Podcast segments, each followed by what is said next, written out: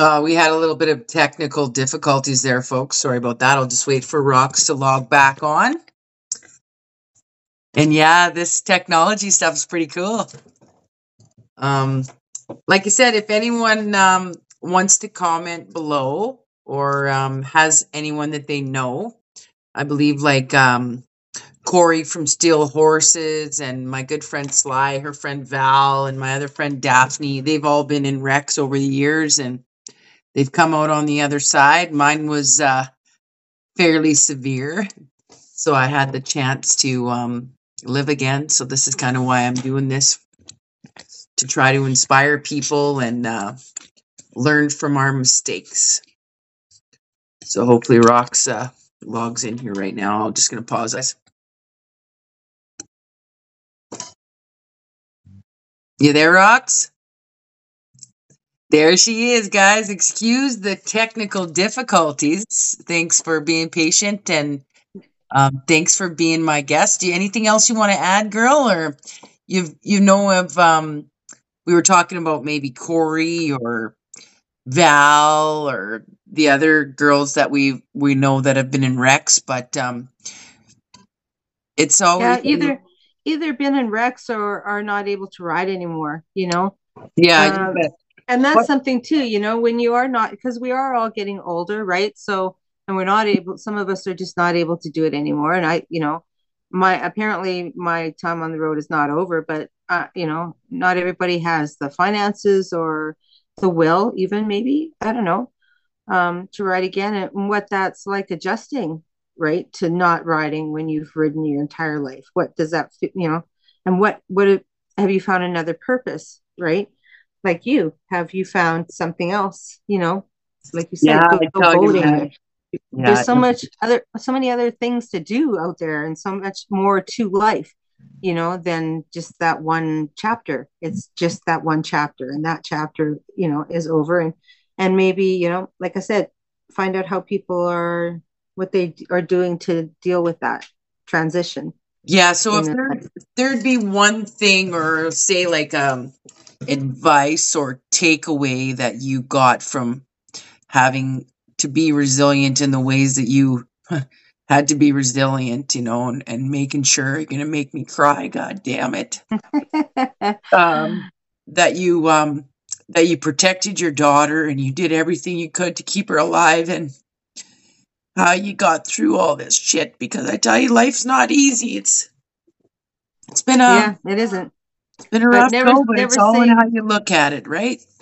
absolutely never say no no no just means try another way no never means no Yeah, I'm one of the most- can't, yeah, or yeah. right can't don't say can't right problem I- solutions, yeah. I'm one of the most uh, persistent people you've ever met, and uh, I was a great, like you said, a great advocate for my daughter.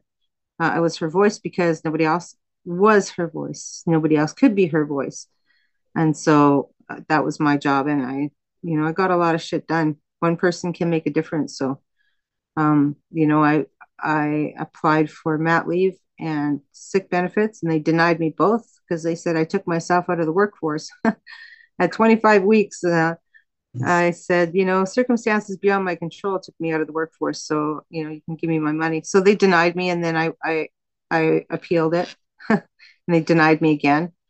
And then I went to the media and made a lot of noise. Pregnant. And uh, somebody from Ottawa called me and said, you know what, we're going to give you uh, 21 weeks. And out of the 22 weeks we were in the hospital the first time around, we got 21 back. But I didn't do it for us. I did it for the parents that are going to come up behind us and run into the same problem. And because you don't know there's a problem until you get there.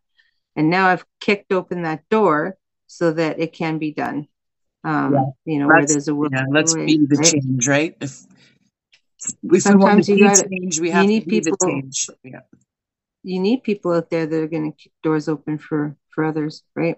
They call me Roxy Malone Richards, SD, shit disturber. Yeah, and I've always been the black sheep around for sure, but I I definitely yeah, I've learned so much. Like I've definitely learned about respecting uh, limitations as well as my own Absolutely. limitations and it's definitely been a blessing in disguise. Well, we're gonna say That's good. goodbye today, peoples, because of uh, I have to go on another scenario here today. So I'm always full blast all the time, but in different ways.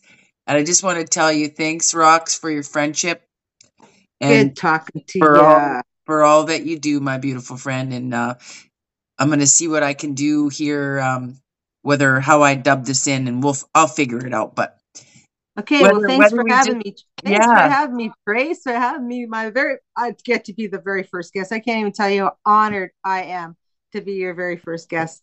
You are inspirational to me, my friend, too. I might be inspirational to you, but you are also an inspiration to me. And and with this um, podcast, you're going to be an inspiration to a lot of people and give them a voice. You know, let them know how they're doing. yeah. It's I mean we're not alone. We got to always remember that, right?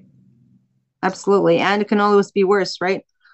Unless Yeah, you're dead, doesn't get doesn't get worse than dead, but it can always be worse. You know, when Jess and I were we're in the hospital, and we, you know, we'd go to the to the playroom there, and we'd look behind us, and you know, see kids with bald heads, and you know, with all these tubes and stuff. Like, you know, you didn't have to look far to see worse, right? So, in the big exactly. scheme, in the big scheme of things, it can always be worse unless you're dead.